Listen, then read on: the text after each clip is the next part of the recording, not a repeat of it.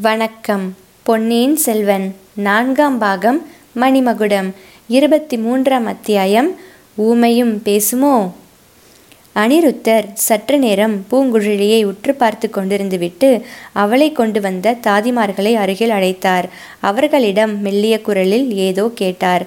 அவர்கள் மறுமொழி சொன்ன பிறகு அந்த அறையை விட்டு அப்பால் போகச் செய்தார். ஆழ்வார்க்கடியானை பார்த்து திருமலை ஏதோ தவறு நேர்ந்திருப்பதாக தோன்றுகிறது என்றார்.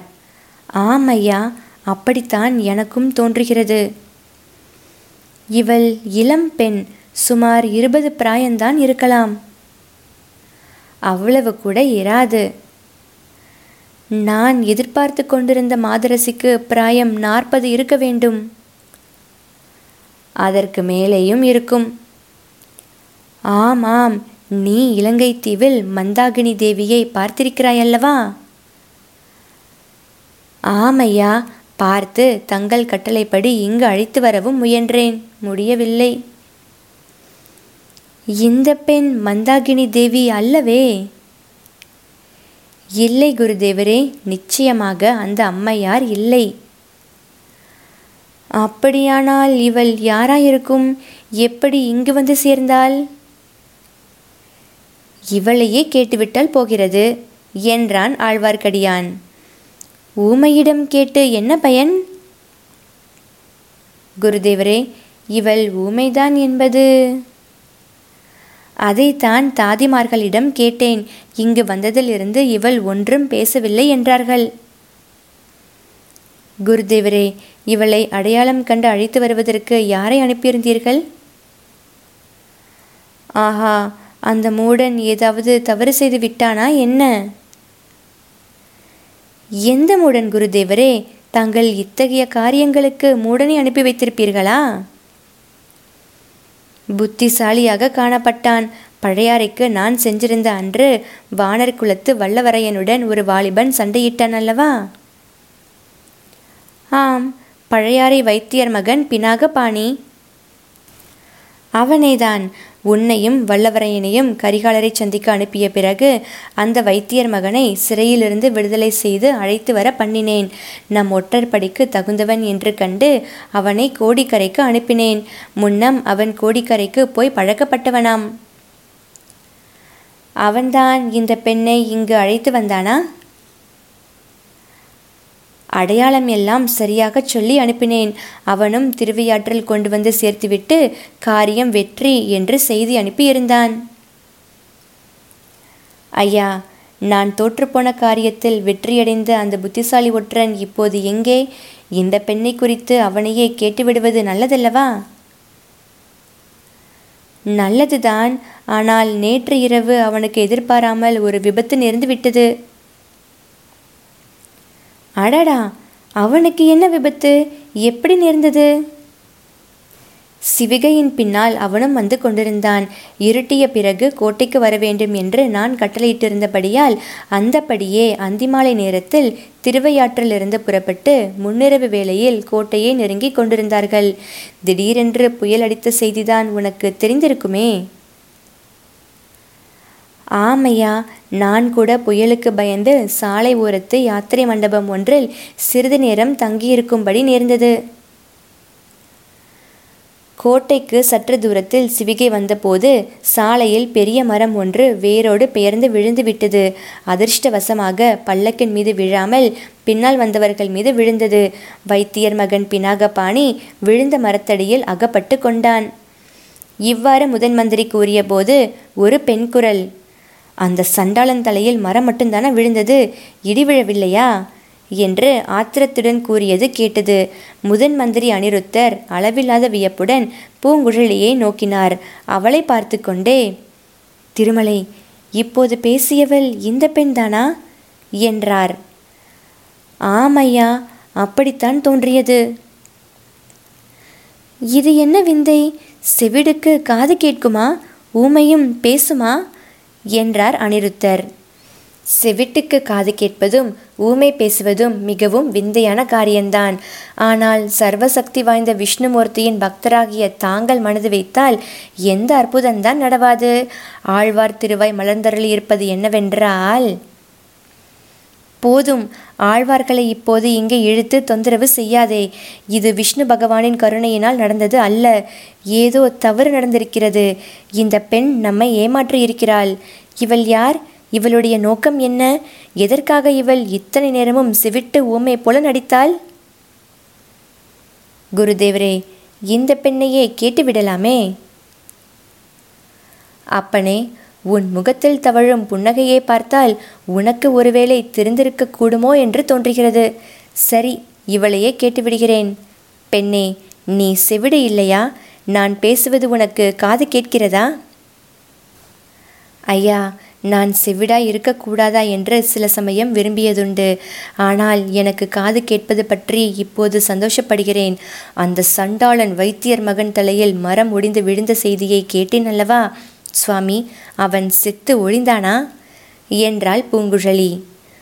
ஆஹா உனக்கு காது கேட்கிறது. பேசவும் பேசுகிறாய். நீ ஊமை அல்ல என்றார் அனிருத்தர். நிச்சயமாய் இந்த பெண் ஊமை இல்லை என்றான் சீடன். ஆஹா நான் ஊமை இல்லை என்பதை கண்டுபிடித்து விட்டீர்களே. சோழ சாம்ராஜ்யத்திலேயே மிக்க அறிவாளி முதன் மந்திரி அனிருத்த பிரம்மராயர் என்று நான் கேள்விப்பட்டது சரிதான். என்றாள் பூங்குழலி. பெண்ணே என்னை பரிகாசமா செய்கிறாய்?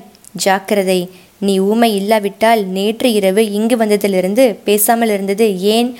ஊமை போல் நடித்தது ஏன்? உண்மையைச் சொல்லு என்று கேட்டார் முதன் மந்திரி அனிருத்த பிரம்மராயர். ஐயா நேற்று இரவு இங்கு நான் வந்து சேரும் வரையில் பேசத் தெரிந்தவளாக இருந்தேன். என்னை வாயாடி என்று கூட சொல்வதுண்டு. முதன் மந்திரியின் அரண்மனையை பார்த்து இங்கு எனக்கு நடந்த ராஜோபச்சாரங்களை பார்த்ததும் பிரமித்து ஊமையாய் போனேன். உங்கள் அரண்மனை பெண்மணிகள் என்னுடன் சமிக்ஞை மூலமாக பேசினார்கள். அவர்கள் எல்லாரும் ஊமை என்று எண்ணி நானும் சமிக்ஞையாக மறுமொழி சொன்னேன். தங்களுடைய பேச்சை கேட்ட பிறகு எனக்கும் பேச்சு நினைவு வந்தது. நீ பெரிய வாயாடி என்பதில் சந்தேகமில்லை. உன்னை எப்படித்தான் வைத்தியர் மகன் பிடித்து கொண்டு வந்தான் என்பதை நினைத்தால் ஆச்சரியமா இருக்கிறது அவன் முட்டாளா இருந்தாலும் சாமர்த்தியசாலிதான். சுவாமி அந்த பாவி மகன் என்னை பிடித்து கொண்டு வரவில்லை. அதற்கு பிரயத்தனப்பட்டிருந்தால் இத்தனை நேரம் அவன் யமலோகத்துக்கு நிச்சயமாக யாத்திரை செய்து கொண்டிருப்பான் என்று கூறி பூங்குழலி தன் இடுப்பில் சிறுகியிருந்த கத்தியை எடுத்து காட்டினாள். பெண்ணே உனக்கு புண்ணியமாய் போகட்டும். கத்தியை இடுப்பிலே செருகிக்கொள். அவன் பேரில் உனக்கு ஏன் இத்தனை கோபம்? அவன்தான் உன்னை பிடித்து வரவில்லை என்கிறாயே. என்னை அவன் பிடித்து கொண்டு வரவில்லை. ஆனால் என்னை அவன் ஆட்கள் படைகளை சேர்த்து கட்டி போட்டுவிட்டு வந்தார்கள். என் அண்ணியை மரத்திலே சேர்த்து கட்டிவிட்டார்கள்.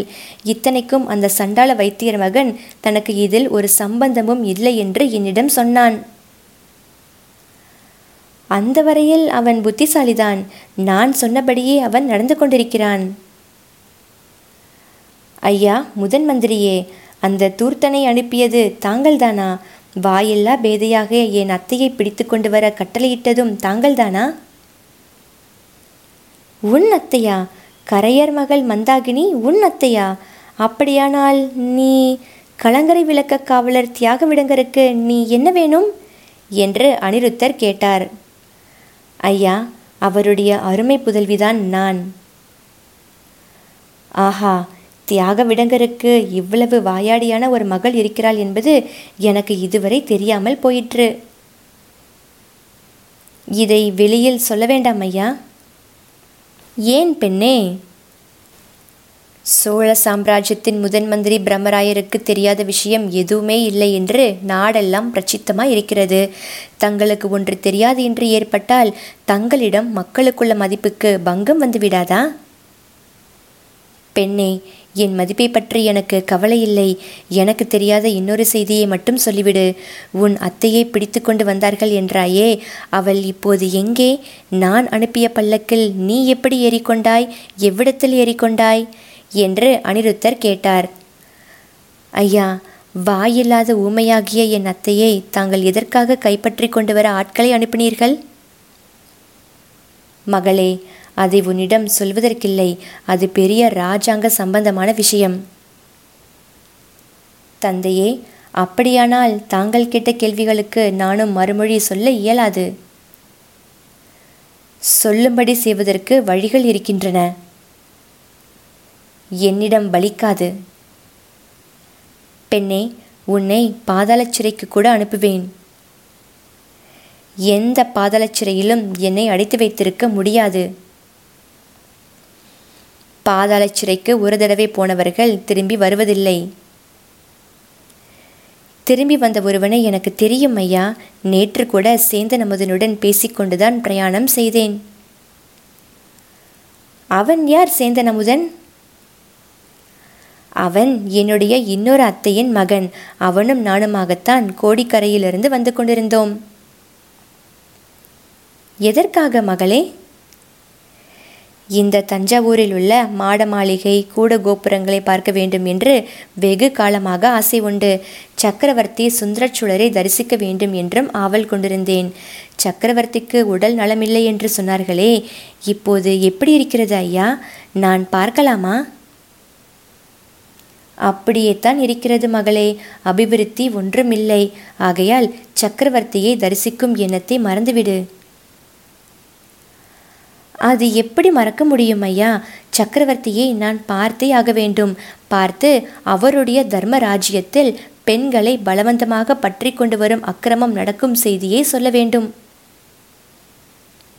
பெண்ணே உன்னோடு வெறும் விவாதம் செய்து கொண்டிருக்க எனக்கு நேரமில்லை. உன்னை பலவந்தமாக பற்றி கொண்டு வர நான் கட்டளையிடவும் இல்லை. நான் அனுப்பிய பல்லக்கில் நீ எப்படி ஏறிக்கொண்டாய் அதைச் சொல். யாராவது உன்னை பலவந்தமாக பிடித்து பல்லக்கில் ஏற்றினார்களா? இல்லை சுவாமி அது மட்டும் இல்லை. தஞ்சை கோட்டைக்கு அருகில் வரும் சமயத்தில் இந்த பல்லக்கு வெறுமையாக இருந்தது. மழையாய் இருக்கிறதே என்று நானாகவே தான் பல்லக்கில் ஏறிக்கொண்டேன். முதன் மந்திரி அனிருத்த பிரம்மராயர் தமது சீடனாகிய ஆழ்வார்க்கடியானை பார்த்து ஒருவாறு எனக்கு இப்போது விஷயம் விளங்குகிறது. வழியில் புயலும் மழையுமாய் இருந்தபோது பல்லக்கை எங்கேயோ இறக்கியிருக்கிறார்கள் அச்சமயம் இவள் அத்தையை பல்லக்கிலிருந்து இறக்கிவிட்டு இவள் ஏறி கொண்டிருக்கிறாள். வைத்தியர் மகன் பேரில் மரம் விழுந்து பிரக்ஞை எழுந்துவிட்டபடியால் அவனால் கவனிக்க முடியவில்லை. சிவிகை தூக்கிய மற்றவர்கள் கவனிக்கவில்லை. கோட்டை வாசலுக்கு சமீபத்திலேதான் இது நடந்திருக்க வேண்டும். திருமலை என்னுடைய ஊகம் சரியாயிருக்கும் என்று உனக்கு தோன்றுகிறதா? என்று கேட்டார். சுவாமி தாங்கள் இப்போது ஊகித்து சொன்னபடியே தான் நடந்தது. நானே கண்ணால் பார்த்தேன். நீ பார்த்தாயா? அது என்ன? இத்தனை நேரம் ஏன் வாயை மூடிக்கொண்டிருந்தாய் சீக்கிரம் சொல்லு. நேற்று முன்னிரவில் மழைக்கால இருட்டில் கோட்டை வாசலை நெருங்கி வந்து கொண்டிருந்தேன். பெரும் புயலும் மழையும் அடித்தன. மரங்கள் முறிந்து விழுந்தன. சாலையோரத்து யாத்திரிகர் மண்டபம் ஒன்றில் சிறிது நேரம் தங்கியிருக்கலாம் என்று சென்றேன். அங்கே நான் ஒதுங்கிய சிறிது நேரத்துக்கெல்லாம் இந்த பெண்ணும் இன்னொரு வாலிபனும் வந்தார்கள். இவள் தன் அத்தை மகன் என்று சொன்னாலே அவனாக இருக்கலாம். மின்னல் வெளிச்சத்தில் அவன் கழுத்தில் உருதிராட்சம் கட்டியிருப்பதை பார்த்தேன். பிஞ்சிலே பழுத்த சைவன் என்று தெரிந்து கொண்டு அவனிடம் வைஷ்ணவத்தின் பெருமையை சொல்லலாம் சற்று பொழுது போகும் என்று எண்ணினேன். இதற்குள் அதே மண்டபத்தின் முகப்பில் ஒரு சிவிகையை கொண்டு வந்து வைத்தார்கள். சிவிகையின் திரையில் பழுவேட்டரையரின் பனை சின்னம் தெரிந்தது. சிவிகையிலிருந்து ஒரு பெண் இறங்கி இவர்கள் அருகில் வந்தாள். மண்டபத்தில் இருள் கவிழ்ந்த இடத்தில் மூன்று பேரும் ஏதோ ஜாடை மாடையாக பேசிக்கொண்டார்கள். பிறகு இவள் போய் பல்லக்கில் ஏறுவதை பார்த்தேன். மின்னல் வெளிச்சத்திலிருந்து பல்லக்கிலிருந்து இறங்கியவள் வேறு மறுபடியும் ஏறியவள் வேறு என்று தெரிந்து கொண்டேன். பல்லக்கு தூக்கிகள் இதையொன்றும் கவனிக்கவில்லை. மழை சிறிது நின்றதும் பல்லக்கை தூக்கி கொண்டு புறப்பட்டு போய் விட்டார்கள். ஆஹா அப்படியா என்னை ஏமாற்றி விட்டார்கள்? இத்தனை நேரம் சொல்லாமல் சும்மா இருந்தாயே? அந்த இரண்டு பேரும் பிறகு என்ன செய்தார்கள்? பல்லக்கு போன பிறகு அவர்களும் போய்விட்டார்கள். பின்னர் நானும் புறப்பட்டேன். திருமலை நீ ஏன் இதையெல்லாம் பார்த்து கொண்டு சும்மா இருந்தாய்? இவள் அத்தையை நீ ஏன் தடுத்து நிறுத்தவில்லை? நீயும் இவர்களுடைய சூழ்ச்சியில் கலந்து விட்டாயா என்ன? அபச்சாரம் குருதேவரே அபச்சாரம். அத்தகைய துரோகத்தை நான் செய்யக்கூடியவன் அல்ல. முதலில் இதெல்லாம் தங்கள் ஏற்பாடு என்று எனக்கு தெரியாது. பழுவூர் அரண்மனை பல்லக்கு ஆனபடியால் சின்ன பழுவேட்டரையருடைய காரியமாய் இருக்கும் என்று எண்ணினேன். மேலும் மந்தாகினி தேவியை என்னால் தடுத்து நிறுத்த முடியுமா? புயற்காற்றை அணை போட்டு நிறுத்தினாலும் நிறுத்தலாம். அந்த மாதரசியை நிறுத்த முடியுமா? இலங்கையிலேயே முயன்று பார்த்து தோல்வியடைந்தவன் தானே மேலும் அந்த அம்மாளுக்கு என்னை அடையாளம் தெரியும். பார்த்ததும் மிரண்டு ஓடிப்போவார்கள். பிறகு யாராலும் அவரை பிடிக்க முடியாது. அதை நினைத்தால் வைத்தியர் மகன் கெட்டிக்காரன் என்றே தோன்றுகிறது. இத்தனை தூரம் அழைத்து கொண்டு வந்துவிட்டான் அல்லவா?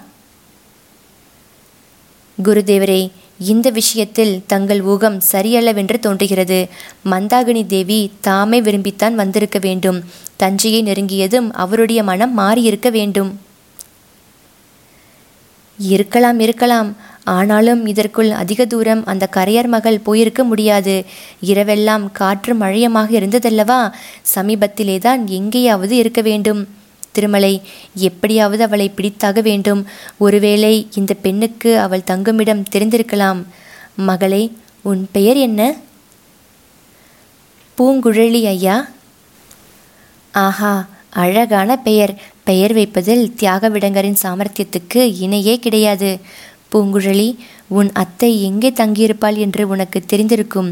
தெரிந்தால் சொல்லு அவளுக்கு ஒன்றும் கெடுதல் நேராது. பூங்குழலி சிறிது யோசித்துவிட்டு சுவாமி என் அத்தை இப்போது இருக்கக்கூடிய இடம் எனக்கு தெரியும்.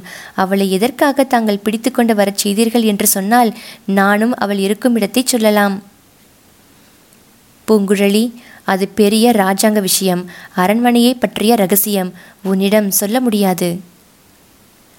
நானும் சொல்ல முடியாது. இந்த பெண்ணுடன் பேசி சாத்தியப்படாது. ஐயா ஒரு நிபந்தனையை நிறைவேற்றுவதாய் இருந்தால்? ஆஹா எனக்கு இந்த பெண் நிபந்தனை போடுகிறாளாம். அது என்ன? என் அத்தையை தஞ்சாவூர் சிம்மாசனத்தில் ஏற்றி வைத்து மணிமகுடம் சூட்டுவதாய் இருந்தால் அவளை நானே அழைத்து வருகிறேன். திருமலை இந்த பெண்ணுக்கு பைத்தியம் பிடித்திருக்கிறது.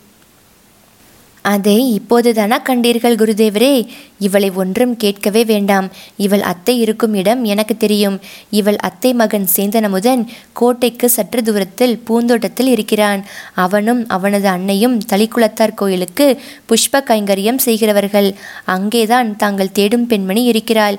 என்னுடன் சில ஆட்களை அனுப்பினால் அழைத்து வருகிறேன் என்றான் ஆழ்வார்க்கடியான்.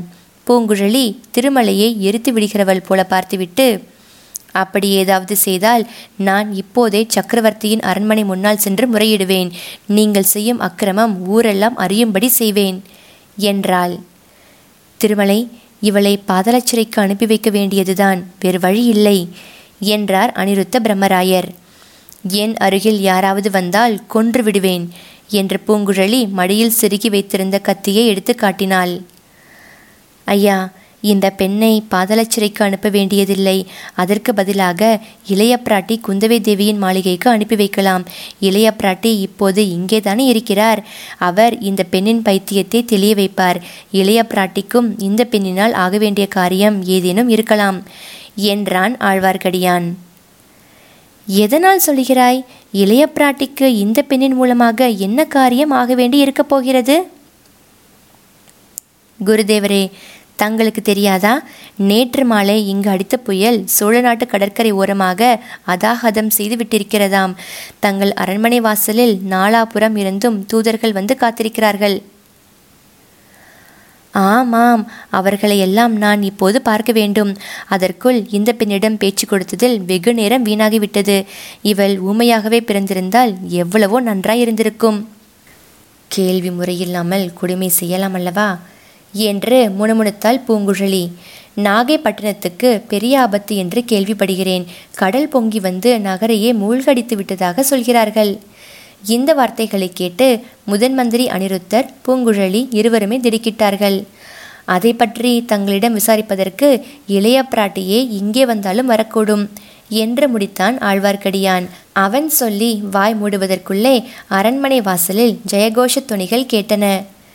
திருமலை நீ எப்போது ஞான திருஷ்டி பெற்றாய்? இளைய பிராட்டித்தான் வருகிறார் போலிருக்கிறது. என்று சொல்லிக்கொண்டு அனிருத்தர் எழுந்து வாசலை நோக்கி நடந்தார். அதற்குள் அதே வாசல் வழியாக குந்தவை தேவியும் வானதியும் உள்ளே பிரவேசித்தார்கள். பூங்குழலி அங்கே நின்று கொண்டிருப்பதை பார்த்ததும் இளைய பிராட்டியின் திருமுகத்தில் குடிக்கொண்டிருந்த கவலைக்குறி மறைந்து வியப்பும் உவகையும் ஒருங்கே பிரதிபலித்தன.